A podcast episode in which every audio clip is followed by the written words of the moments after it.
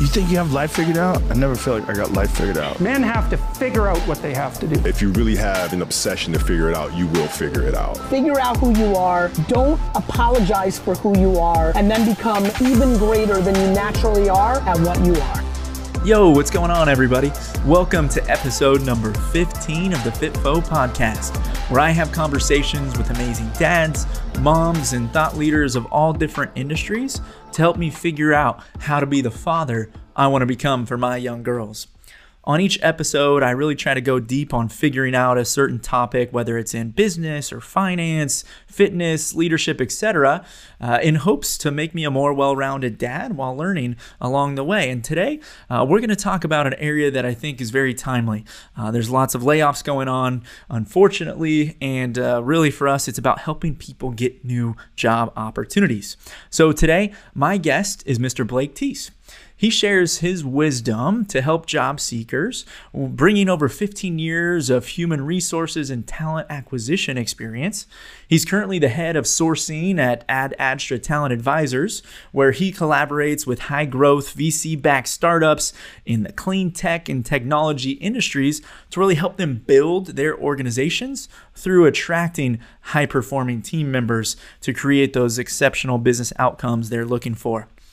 Along with his professional experience, he's deeply invested in learning more about the HR space, actively holding a PHR and SHRM certification. Um, in this episode, we talk about uh, the power of networking, utilizing LinkedIn to stand out as a candidate, different interview tips that we've seen from decades of experience, and ways for you to approach your job search. Now, also as an avid reader himself, he shares some impactful books that can help develop the right mindset you need to thrive in these times of turmoil. So, if you or someone you know is looking to land a new job this year, then you don't want to miss out on this tactical episode with Mr. Blake Thiess.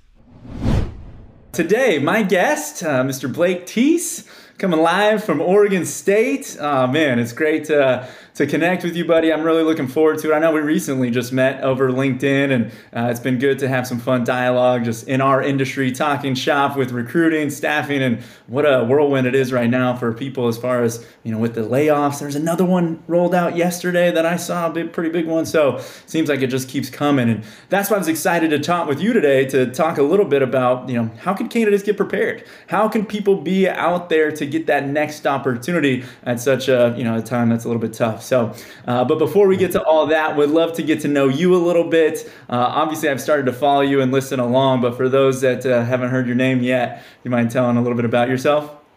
Yeah, yeah. Thanks for the opportunity, Brian. And and like you said, really cool to meet you and a fan of what you're doing and, and the content you're producing. It's super neat. But uh, so a little bit about me, everybody. Um, I'm one of those weird kids. I actually got a degree in business with a focus in human resources, and I've been in the human resources practice since 2007. Half of that time was in like a HR business partner, generalist type capacity, and for the past about uh, eh, eight or nine years, I've been doing recruiting and talent acquisition uh, specifically, just hyper focused in that, including as head of recruiting and employer brand for a pretty massive uh, healthcare company based in the Portland, Oregon area where I where I'm at, and um, so yeah, really excited to be chatting with you today, Brian. Um, you know, for for me, I love doing stuff like this and uh, love bringing value in any way I can to an audience. And to your point, you're 100% correct.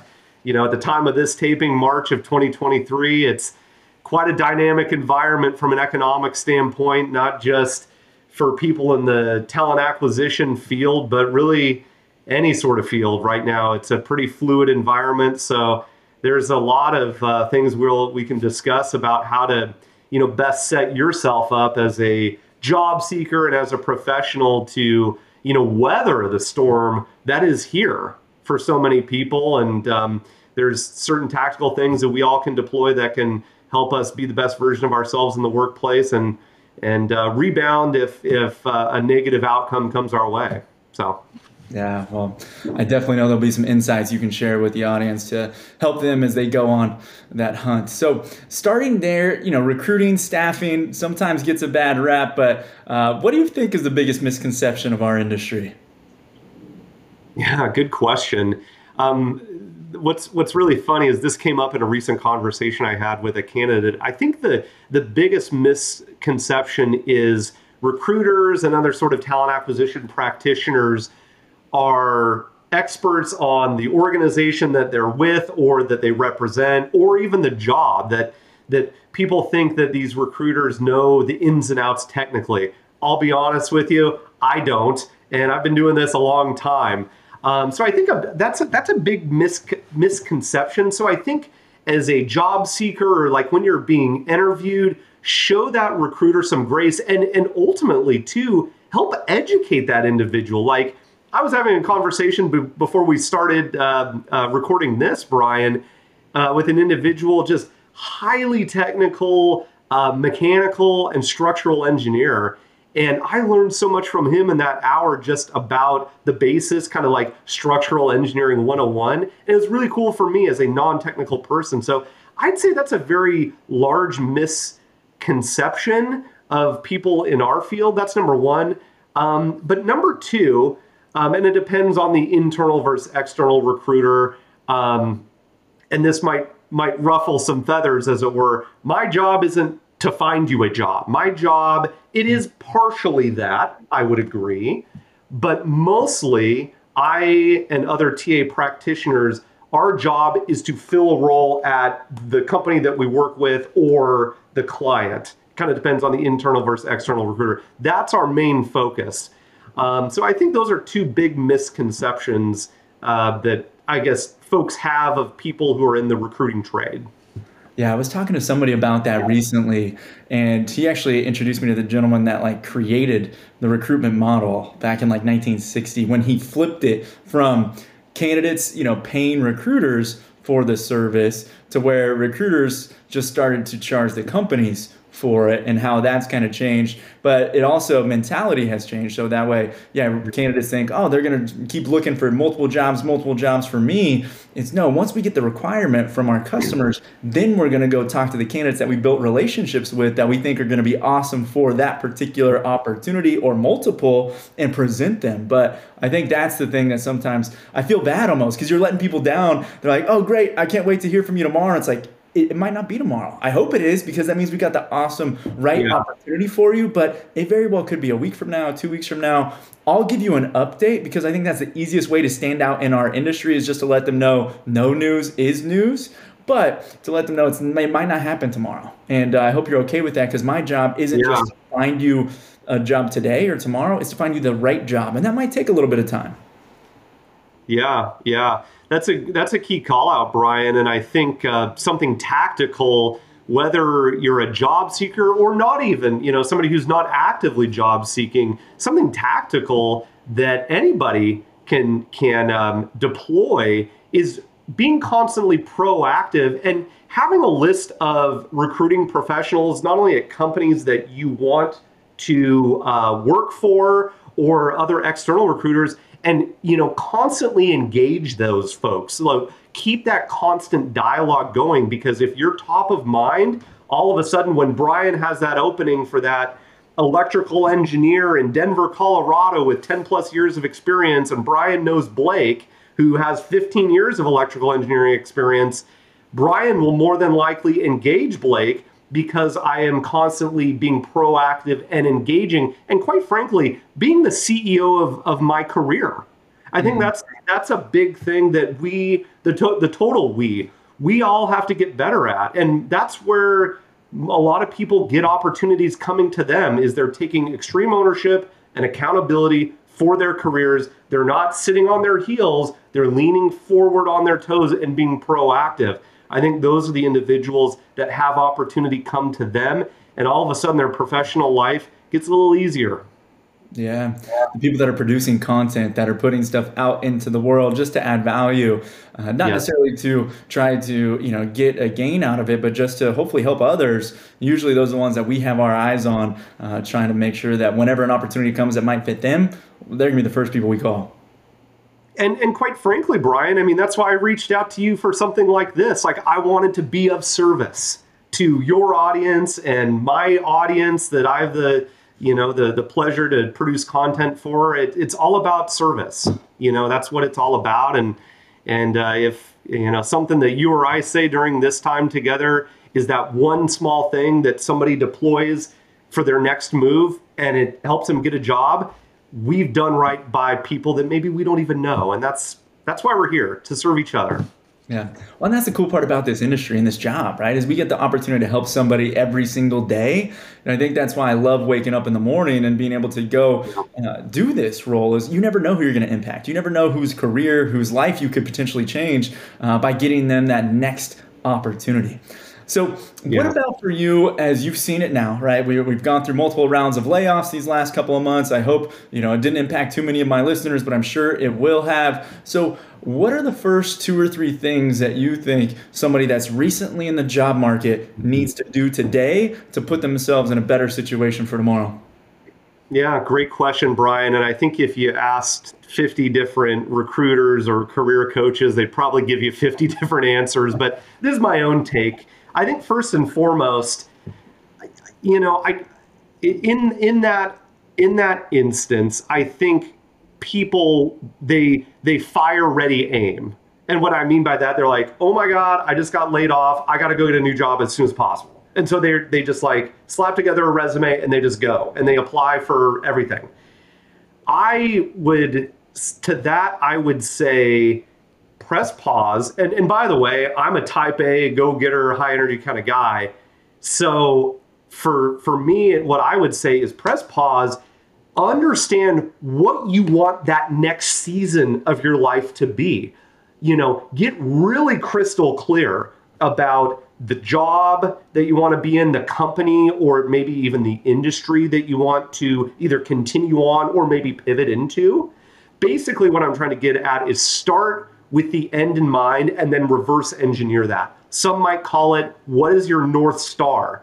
Figure out what your North Star, North Star is first and then take tactical actions such as tailor your resume towards what that north star is you know um, it's stuff I, I, would i would encourage that quite a bit because we live in such a noisy world right we live in this world where information is thrown at us and i know you and i are, are both fathers so there's a there's a lot of that like trying to juggle you know fatherhood and and, and work and all that stuff but try as you can, take some time in the classroom of silence, really understand what you want to do next and what you want that what you want that next season to be, and then chase that with an insatiable urgency.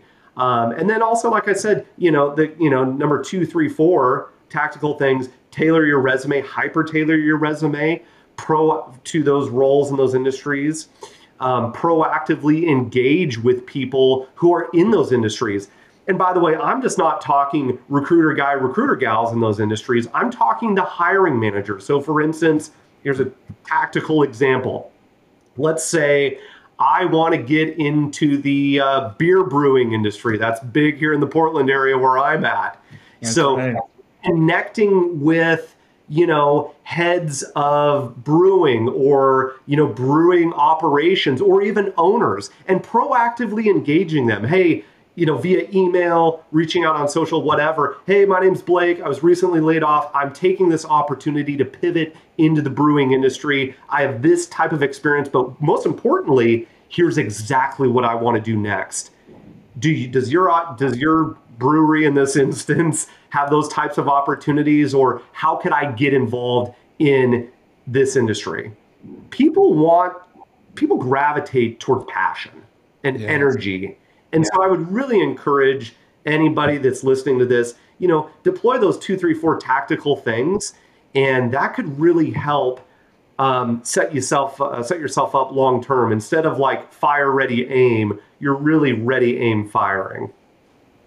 I haven't had somebody give that analogy in a while, but my first guest, Matt Bedreau, did the same thing, and it really did change my mindset of you know how to approach a lot of different uh, well, it doesn't matter. Like as a father, as a husband, as you know, job seeker, you know, been fortunate enough to not have to do that too often. But uh, to help other job seekers, yeah, it really is uh, that aim, ready, fire versus fire, ready, aim. Mm. What about yeah, another, another thing I wanted to call out, Brian? I think this is a value, and it goes back to our you know comments earlier. Be of service to others. You know, I, you know, I, I do believe in karma. Like what goes around comes around. Like be willing to be of service to others, pass along a name, be a connector, give your two cents on so on you know on LinkedIn or any sort of social platform uh, about like a specific topic. You know that really helps. It helps be visible, but most importantly, you're doing right by somebody else. Here's a great example. I mean, I I'm thankfully knock on wood. I haven't been haven't had to go into the job market, but great example. I had a guy reach out to me. This is actually a real story. He was um, head of winery operations at a winery out in Dundee, which is about 45 minutes southwest of here. Big Pinot country out here in Oregon, right? right? He wanted to pivot into senior living, and he knew I had, you know, had a lot of experience in senior living, and I was getting out of that that that role that I was in for seven plus years, but I took the call because I'm like, you know what, I want to be of service to this guy. He really wants to be in in senior living. Talked with him, kind of gave him some insights. Talked with him for like half hour. Is a is a half hour conversation out of my day. Eventually, he texted me three four weeks ago saying he got a job as a life enrichment assistant at one of Prestige Care, my old employer's uh, buildings, assisted living communities in Beaverton, Oregon. And that just like I got nothing out of that. I didn't get paid, but guess what? I didn't care because it was all about being of service. And I firmly believe what goes around comes around, and be willing in that situation, Brian, and, and everybody else, like be of service to others, be connector. And all of a sudden, it's kind of funny, stuff starts happening for you, right? So I wanted to call that out because I think it's really important. Yeah, people helping people, definitely the name of the game. I also think of, you know, when people are starting to get onto that job search, uh, just make yourself, you know, findable, right? If you're invisible on social or on LinkedIn, you know, it's going to be pretty hard for you to get uh, recruiters like us uh, to reach out and, and, you know that you're looking. So just make sure you you got that open to work uh, clicked if you really are, but also go in a little bit more depth there. What are you looking for? What are the industries that you're interested in? What are the skill sets that you feel like you bring to the table? And what are some of those hobbies and interests too outside of the workplace? Because you never know um, how that's going to relate to the individual on the other side of the phone or that you're applying for as well. Yeah. So I think LinkedIn is a good place to keep on this thread. For you, where do you tell people to stand out? Like how do you approach it if somebody, you know, starts to ask you, "All right, Blake, I'm in the market. I haven't had to apply for a job in a decade. Where do I begin with my LinkedIn?" First off, I'd say they're very lucky if they haven't had to apply for a job in a decade. Um, you know, I, I, I love what you said right there, Brian. Like, you know, and I use this I use this terminology all the time. If you're not visible, by definition, you're invisible. So I think hmm. in another kind of tactical example anybody listening this can take is is be have, have the courage and audacity to put yourself out there. Let's just kind of stick to the LinkedIn piece here. What does that look like?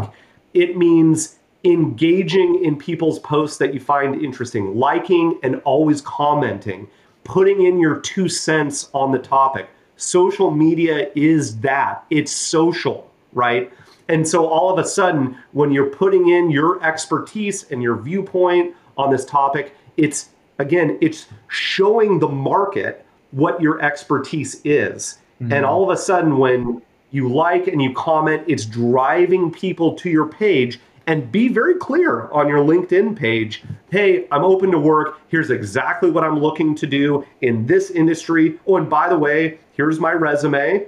People like me, people like you, Brian, we can download it and say, and just pick up the phone and call. Hey, I got this really great opportunity, Johnny. I see you, you're interested in being a head brewer in Portland, Oregon. Guess what? I have that opportunity. Let's talk about it. Like you, people like you and I, Brian, we're on the phone all day because yeah. we're looking to fill jobs, right? And so have it make it very clear on LinkedIn how to get a hold of you. Put in your email address, put on your phone number on there.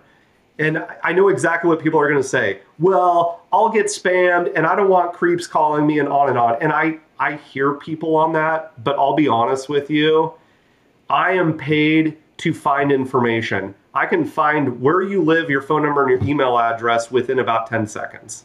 Mm. That's the reality of the world we live in. So I would just say, you know, be visible, like, comment, leave your two cents, um, and then also post on LinkedIn as well, Brian, about kind of your key accomplishments. Everybody has key accomplishments in whatever space that they're in. Constantly remind your audience, you know, the value, your unique candidate value proposition and the value that you've created for your clients or your company that you work for, or whatever the case may be, and do that over and over. And all of a sudden, you get eyeballs on you as opposed to being, like we talked about, invisible. Yeah. What do you think about this new like video thing? And I, I, think you might even have it on the profile picture, but I just saw for the first time like a week or two ago, and I was like, "Whoa, what? How did they do that? Where did that come from?" Yeah, I saw that. Oh shoot, maybe like a month, month and a half ago, and I was like, "That's a, that's a really cool way to like int- intro yourself in whatever you know industry you're in." So I was like, you know what? I'm just going to do that. So you actually have to shoot it on your phone. You can't do it natively on the computer, but it's like a quick just 10 second hit. That's a great, great call out there, Brian. That's a tactical example. Just something very small, quick, free that can build the bridge, um, the, the, the, the physical bridge that people will see. Hey, Blake and Brian, they're a human as opposed to just this like profile on here, right? It's a great way to stand out. And to your point, not a lot of people have that we're in the attention game, especially as a job seeker. You want attention on you so you get more opportunity. That's a great tactical way uh, to get attention. Are you saying, uh, seeing recruiters or maybe candidates in this instance actually put, you know, hey, I'm Brian Verduzco, you know, recently in the job market. Here's a little bit about who I am, hobbies, interests, and what I'm skilled with. Are people doing it that way now? No. I've I have and, and that's why I think there's undervalued attention there, Brian. I think that the job seeker who does that can stand out because nobody's doing that. I mean, I I my heart breaks for I fire up LinkedIn every day and it's like, oh, this person got laid off and you know there's a, a you know a, a, a post about their thanking the organization and the people they work with, which is beautiful. It's great but I think constantly reminding your audience, you know, what you want to do next and the value that you have brought and also the problems you've solved as mm-hmm. well can really help you stand out. So it's a it's a great way to stand out and a great way to get eyeballs on your brand because hardly anybody is doing something like that. Now there is one guy, and and it's funny though because this guy I know his name because he comes to mind because he's doing just this. It's this one individual. He's like, I've done this, I've worked at this company, and it's like a daily thing. It's a daily kind of post that he makes. But guess what? Because of that, I know that Peter is looking for his next senior recruiter job because he's he's doing it on a consistent basis. Wow, it's almost like posting to your story or something uh, on Instagram, but just like a mini. Yeah. Uh, hmm. I'm sure there's people that can use that for other things outside of looking for a job too, or maybe advertising jobs. Like for us recruiters, you know, job of the day that we just got, and you can go post it there, and huh, I might have to start experimenting with that. So yeah, absolutely. I mean, I think also on that topic too. Sorry to hop in there, Brian, but you know, I think recruiters for the recruiters in the audience we think, oh, we're just going to do this post on LinkedIn once and then our audience is going to see it. Well, guess what? Not everybody is on LinkedIn all day looking mm-hmm. at posts, and due to these pesky algorithms, if I post something, Brian, you may not see it. So I would encourage this for the recruiters in the audience have the courage to post that job a second and third time. Don't just post it once and say, well, I posted it. I'm done with that post or with that job. You know, do that a second and third time because that can help. Yeah. That's good. I, I can honestly say I usually don't. I post it once, and uh, I also for me I try to not post you know some of my positions because hopefully I'm filling it without having to you know post and pray. Sometimes I like to say, but um, yeah, for recruiters it's, it's, definitely a good tool. I mean to get visibility and you know with Canva or different avenues nowadays, you can make something quick and easy that can gain eyeballs, which like you said is attention oh, arbitrage here uh, on LinkedIn. So how about now somebody? All right. I've got the attention. Somebody's called me a recruiter. I've going into that first conversation with somebody like you or I, uh, how do you help them prepare for that, or what would you tell them to be ready to ask when they talk to the recruiter? Yeah. Um, are you are you referencing Brian like good questions that somebody can ask during the interview? Is that what you're talking about? Yeah. Yeah, good. Yeah, that's a good question. And and look, there's no shortage of, of questions that you can ask, but you know, I first and foremost have questions. Um, mm. I think that is so imperative here, everybody, um, because it shows that you're coming correct, that you prepped for your interview, that you give a dang about about the company and the role and the recruiter's time, for instance.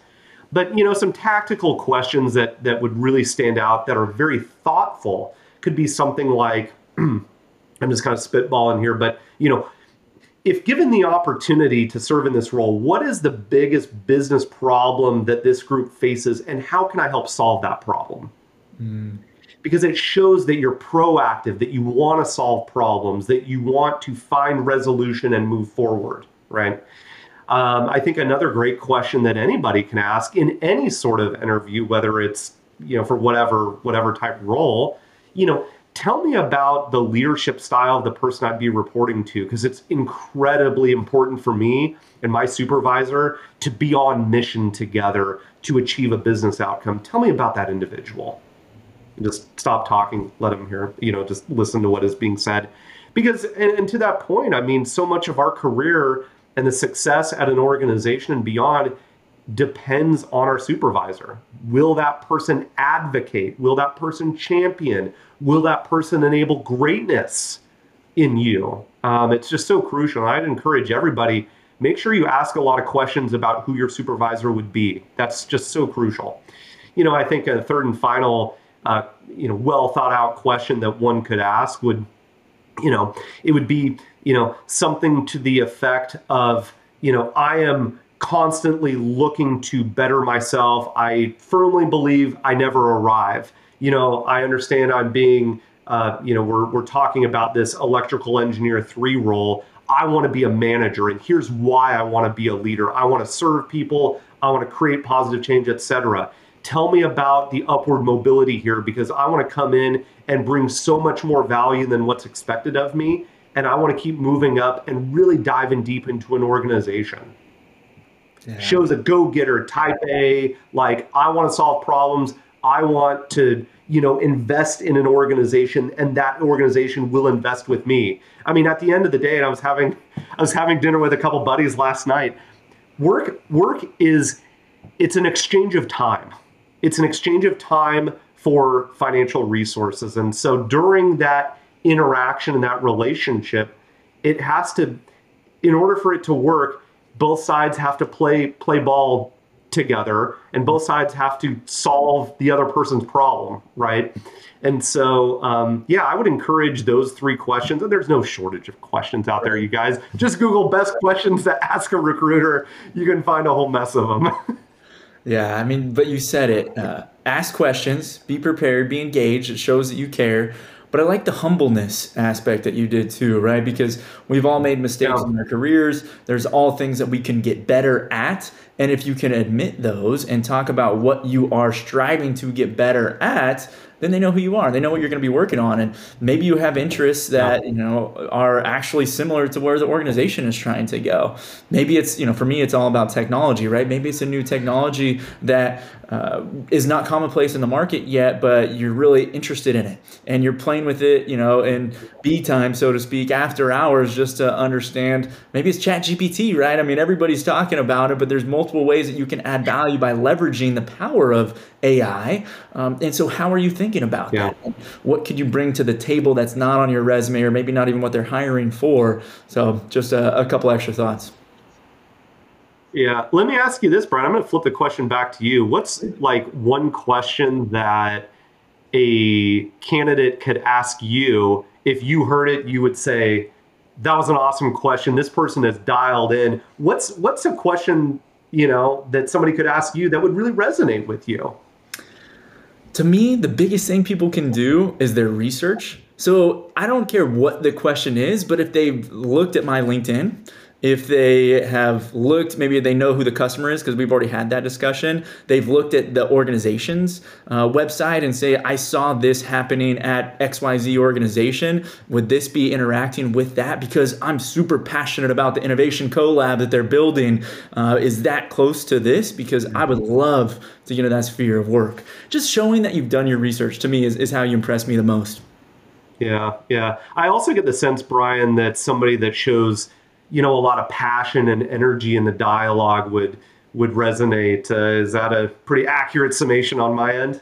Yeah, you know, I've been in tech for a decade. So, yes and no. I don't need the biggest energy in the room. Uh, you know, especially when I'm talking to software engineers or architects, you know, it depends on what Yeah. level they're at. Uh, but sometimes they're maybe a little bit more introverted. Not always. That is a little bit of a stereotype. And I've met some really cool people um, doing this. But you don't have to have a lot of energy to ha- be enthusiastic about what you're doing and what you're pursuing in my mm-hmm. mind and so you know i love you know having people tell me and educate me helping me learn. You mentioned it at the beginning mechanical engineering like i wouldn't have Yeah. no idea where to start but i guarantee you i could fill a role because uh, i could ask thoughtful questions to them. Uh, and if i walk away where somebody teaches me a new skill or something about their profession that i didn't know before i walked into that conversation i'm sure they could do pretty well when they're actually in a job interview and, and hopefully they can make an impact when they're actually on site you can hear my little Yeah, no doubt, no doubt. yeah, I'm used to that. oh man, my one and a half year old. So, uh, and obviously being a father, I thought it'd be fun for us to talk uh, not just about you know career advice and LinkedIn, and this is tactical stuff. I'm hoping people can take away, uh, but you know also as fathers, we had a fun little chat. Ethan, your little one, right? Yeah, yeah, little little baby E. He's uh, 95th percentile in height though, so I guess he's not very little. Isn't it so funny how they list it that way? It's like. I don't know. You start ranking people at such an early age. I don't know. There's something weird about oh, that. I know. But I'm always proud. Don't get me wrong. I always do that. I talk about 97th, 95th, whatever percentile it is. And I'm like, man, we're already grading them? Come on. Let's think about this a little bit differently. Yeah, no, I'm, I'm I'm with you on that. Uh, although I, I will say, I, when we we took him to his latest appointment, like I could tell he was you know taller than a lot of um, a lot of the kids at the at the little baby gym that we take him to. Like he's he's pretty tall for his age, and I was like, I was putting on his shoes one day. I'm like, gosh, I can't even like reach down that long. That long. Your legs are so long, and so it, it made sense that uh, the doctor said, oh yeah, he's 95th percentile in height. What's wild though, Brian, is I'm six foot, man. I'm not that tall.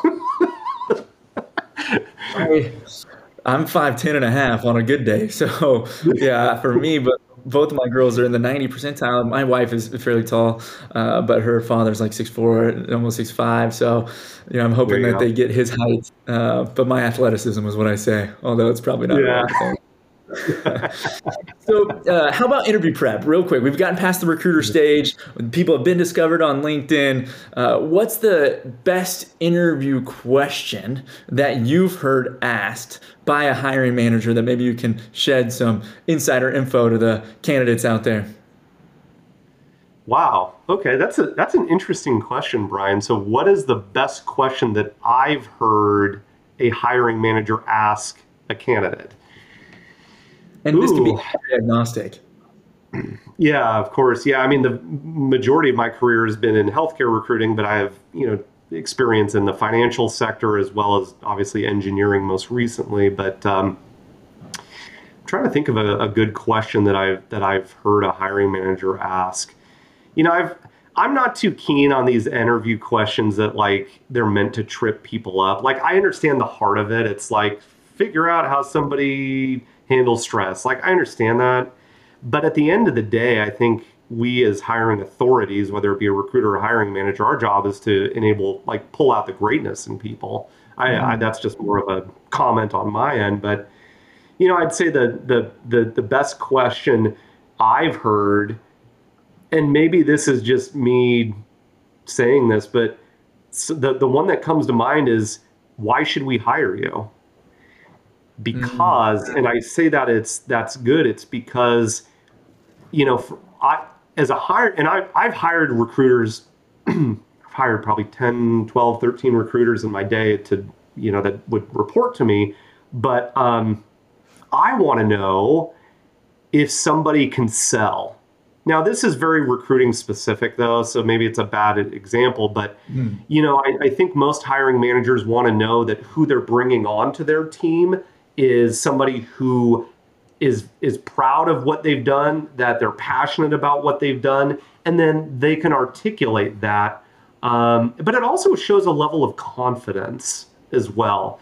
And people want, regardless of what job you're interviewing for, people want to hire confident people who they've either A, done this thing, or B, if they haven't done this thing, they're confident in their own abilities to take on a new skill or a new task. Um, confidence, I think, goes a long way. Um, so that's what I would say. That's a, actually a really good question. Well, there's so many different ways to go, and I'm always curious to hear because you know I've attended Yeah. thousands of interviews at this point, and yeah, you can't pick out one question. It's hard to remember which one stands out. Uh, I always like those off the wall ones, and you know, it depends on the level of role. Some of them people don't take it seriously, but you know, like how do you make a peanut butter and jelly sandwich? And like, you know, it's little silly stuff, but you know, some high level people, they're like, Are you kidding me? You're asking me that? It's like, okay, that guy's not humble. That individual thinks that they're above being asked questions that maybe they think somebody else should be doing. Right. And you're like, "Hmm, okay, let's start to peel back that onion. Or if you get somebody that's like, well, uh, Blake, what kind of jelly do you like? First of all, and are you a crust guy? Do you want smooth or you like crunchy? Like, you know, who's my audience? Is my three year old because she likes it way different than my mom does, and uh, so I can make you a peanut butter and jelly sandwich, but I need a little bit more details, right? And so uh, it's a, a funny analogy, I think, but you know, just hearing how people think is what I like to get to as early and often as I can in an interview, uh, because it doesn't really matter uh, what you know. Obviously, you have to have the tactical skills to do the job, but also how are Yeah. you at just solving problems and how are you dealing with people? Because you're going to get asked to do things that you think you shouldn't be asked to do, Yeah. but can you handle it? Oh yeah. Oh yeah.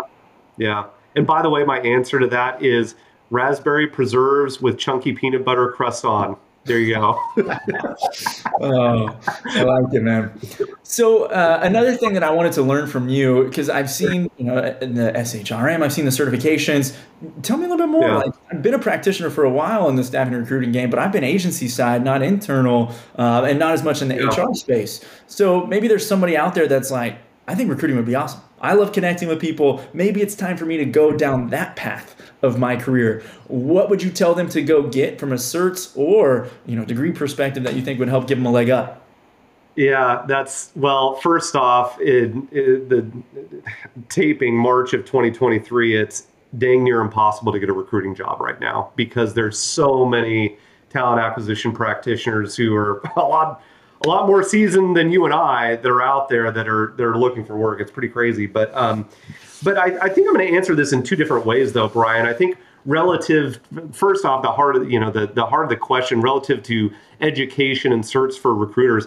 I I'm very rare. A lot of talent acquisition practitioners first off, don't have certifications, any sort of HR certifications, let alone an educational background in like business or marketing or something similar. That's actually very rare. In fact, mm. I'd venture to say, I don't have any data to lean back on, but I'd say if you did a poll of like 100 talent acquisition practitioners, I bet you about 60% of them don't have any sort of degree with any sort of business background or marketing or anything like that. So I think to answer your question directly, I don't think you need of I don't think you need specialized education. I don't think you need specific certifications. You see a lot of that in in this industry. Now, I think part 2 to my answer here and this is for the general audience not, you know, recruiting and staffing practitioners. I have those certifications. Here, here's exactly why I keep those up. The PHR I've had for 12 years, the SHRM CP since 2015, and I've kept them up with the continuing ed credits and whatnot.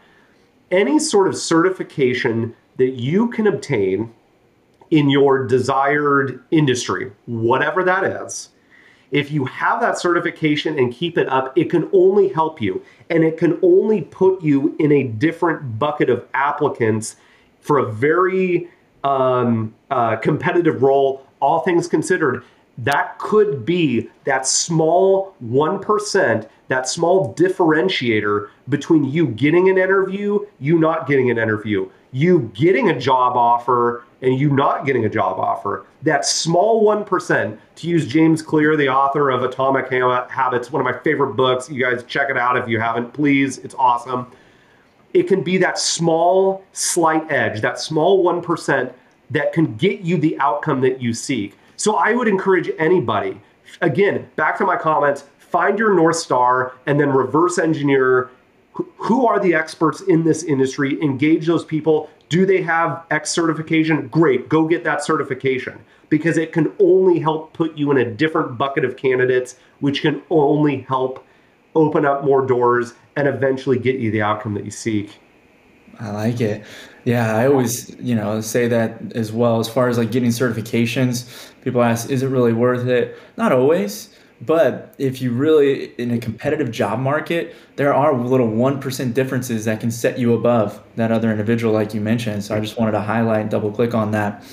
And it doesn't matter what your profession is, right? It could be recruiting, could be HR, could be, you know, AWS, and whatever the situation may be. I think. Yeah.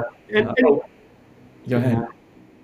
Oh, I was just going to say, and on that topic, Brian, I mean, you know, during economic downturns, you saw this a lot and when you and I graduated college, right? The 07, 08, 09 season. So many people didn't go into industry. They um, went and got a master's degree in, in whatever. Mm-hmm. I would really encourage people if you're going to go and take that next step in education, like a master's or whatever degree, you got to get really crystal clear as to what the heck you're going to do with that degree because you're going to burn a lot of time and tens of thousands of dollars to get it. So you got to make sure the juice is worth the squeeze. And during this time, during this economic downturn that we're in, and the and the winter that is coming, not to be glasses half empty guy, uh, but you know you're you're already seeing it and have been seeing it for the past about six, nine, 12 months. Right. Um, make sure that the financial juice is worth the squeeze because you don't want to be riddled with debt for the next four decades of your life getting a degree that you end up not using. Yeah, man, such solid advice. Uh, yeah. So, what other books are you reading? It looks like you've got a couple behind you. James Clear, obviously one of my favorites as well. yeah, that's a that's a great question. I'm I, I must admit, Brian, I, I get the sense that you and I are kindred spirits in in this way. I I only read like self improvement, self actualization books or podcasts and stuff like that so, for instance, I'm actually just looking over here at this other bookshelf. I have a couple books from ex Navy SEALs. Rich Diviney, uh, Rich Diviney wrote a book called The Attributes. Uh, I just read a book from one of my favorite podcaster speakers. His name is Ed Mylett. Check out his book, The Power of One. Awesome read. Um, check out Ed's work. Um, you know, I also look at um, uh, the late Trevor Moawad. He was um, Russell Wilson, the former quarterback of the Seattle um, Seahawks, now of the Denver Broncos. He his his thesis, Trevor Moawad here, his thesis is all about staying neutral. So like neutral thinking. He wrote a book called Getting to Neutral. Um, mm-hmm. I love that. I read that recently. Um, and just really uh, another book, Essentialism, is a great book. Greg McKeown wrote that one. Um, I actually, if you go on my LinkedIn page, I actually wrote a like blog article like, here's what I read this past year, and here's why you should read it too. You should probably check that out. But uh, anything by you know from Ed Mylett or you know Rich Diviney or or Jocko Willink, you know um, stuff stuff like Extreme Ownership and the Dichotomy of of Leadership. Those are two books by ex Navy SEAL Jocko Willink. Uh, just really resonate with me because I think so much of life is battling the mental game. And, mm. you know, I battle it every day just like everybody else. And I think those that can really master themselves, not to get too philosophical here, but who can master, you know, the head, the feelings, etc. Those are the ones that can really stand out. And those this type of content, you know, from authors, you know, like ex Navy SEALs who they overcome their mo- their mind more so than their body um, that really resonates with with me.